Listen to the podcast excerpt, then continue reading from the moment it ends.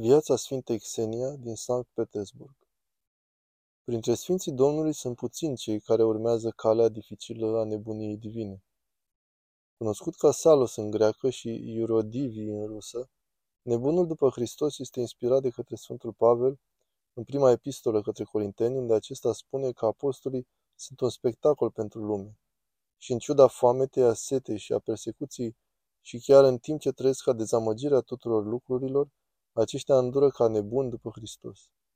Și trebuie să îndure pentru că prin prezența lor, nebunul după Hristos invită la ridicol și derizoriu.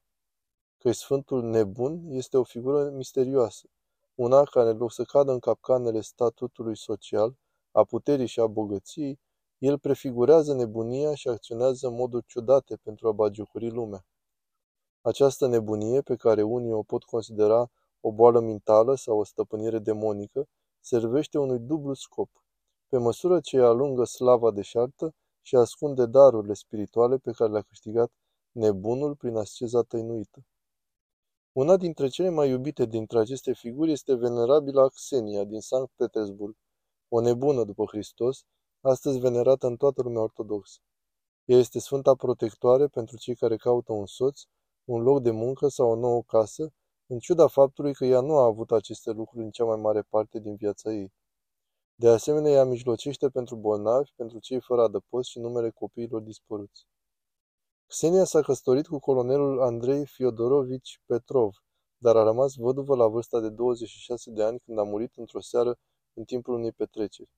Ea a suferit profund pierderea lui și a descoperit că lucrurile acestei lumi nu mai aveau sens. Împotriva dorințelor familiei sale, Xenia a renunțat la casa ei și la toate bunurile sale, ce a dispărut din Sankt Petersburg, pentru a cere instrucțiuni spirituale de la Sfinții Ascezi și bătrâni, inclusiv Sfântul Teodor din Sanaxar, a cărui viață de asemenea s-a schimbat când a asistat la moartea unui tânăr ofițer în timpul unei petreceri. După opt ani, Xenia câștigase suficientă putere spirituală pentru a se întoarce la Sankt Petersburg, să aibă grijă de săraci sub masca unui nebun după Hristos.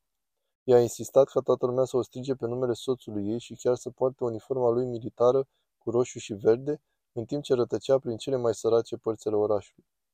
Când uniforma s-a uzat, ea a schimbat-o cu cârpe roșii și verzi. Oamenii au bagiocorit-o și ridiculizat-o pe Xenia ca un simplu cerșetor, căci prezența unui nebun care nu vrea nimic și nu are nimic de pierdut este un șoc pentru cei care se conformează dorințelor și înțelepciunii acestei lumi. Cu toate acestea, a îndurat cu răbdare și umilință, ridicându-și o singură dată bastonul în aer asupra unui grup de pe stradă care au urcat cu pietre și noroi asupra ei. Xenia a urmat exemplul lui Hristos, suportând greutățile ei cu blândețe și tăcere. Cu timpul a câștigat simpatia cetățenilor din Sankt Petersburg. Unii chiar au început să-i ofere haine călduroase în timpul iernii, pe care ea la rândul ei le oferea săracilor. A făcut același lucru cu monedele de cupru, care i-au fost date, monede recunoscute sub numele de regele călare, datorită imaginii regelui de pe monedă. Xenia a dăruit tot ce a primit săracilor din vecinătatea bisericii din Sfântul Matia. Unei femei a spus, luați acest rege călare, el va fi eliminat, va dispărea. Femeia s-a întors acasă, gândindu-se la cuvintele acestui cerșetor, până când a văzut că focul ardea în casa sa. Dar imediat după sosirea ei, focul s-a stins. Xenia iubea copiii și ori de câte ori se ruga la pătuțul unui copil bolnav, starea copilului se îmbunătățea. Când negustorii locali îi dădeau mâncare sau îmbrăcăminte, afacerea lor pentru ziua respectivă avea să crească drastic în ziua respectivă. Unii cetățeni care încă nu înțelegeau modul de viață al Xeniei au devenit îngrijorați de faptul că era fără adăpost și se îngrijorau cu privire la locul unde își petrecea noaptea. Așadar, un bărbat al poliției locale a urmărit-o și a constatat că își petrecea nopțile rugându-se și făcând metanii în câmpul liber. Acolo era locul unde avea să spunea mai târziu, îl simțea pe Dumnezeu mai clar. În timp ce Xenia nu-și dezvoluia darurile spirituale, oamenii au început să observe și să o invite acasă la ei, cum ar fi familia Golubev. Odată când i-a vizitat Xenia, i-a spus brusc fiicelor de 17 ani, Tu ești aici pregătind cafea, în timp ce soțul tău își îngroapă soția la octa. Alargă repede acolo. Confuză, fata a plecat la cimitirul Ohta și printr-o serie de evenimente și-a întâlnit viitorul soț. În ajunul sărbătorii nașterii Domnului, Xenia a fost auzită spunând Coaceți blinii, clătite. Mâine toată Rusia va coace clătite.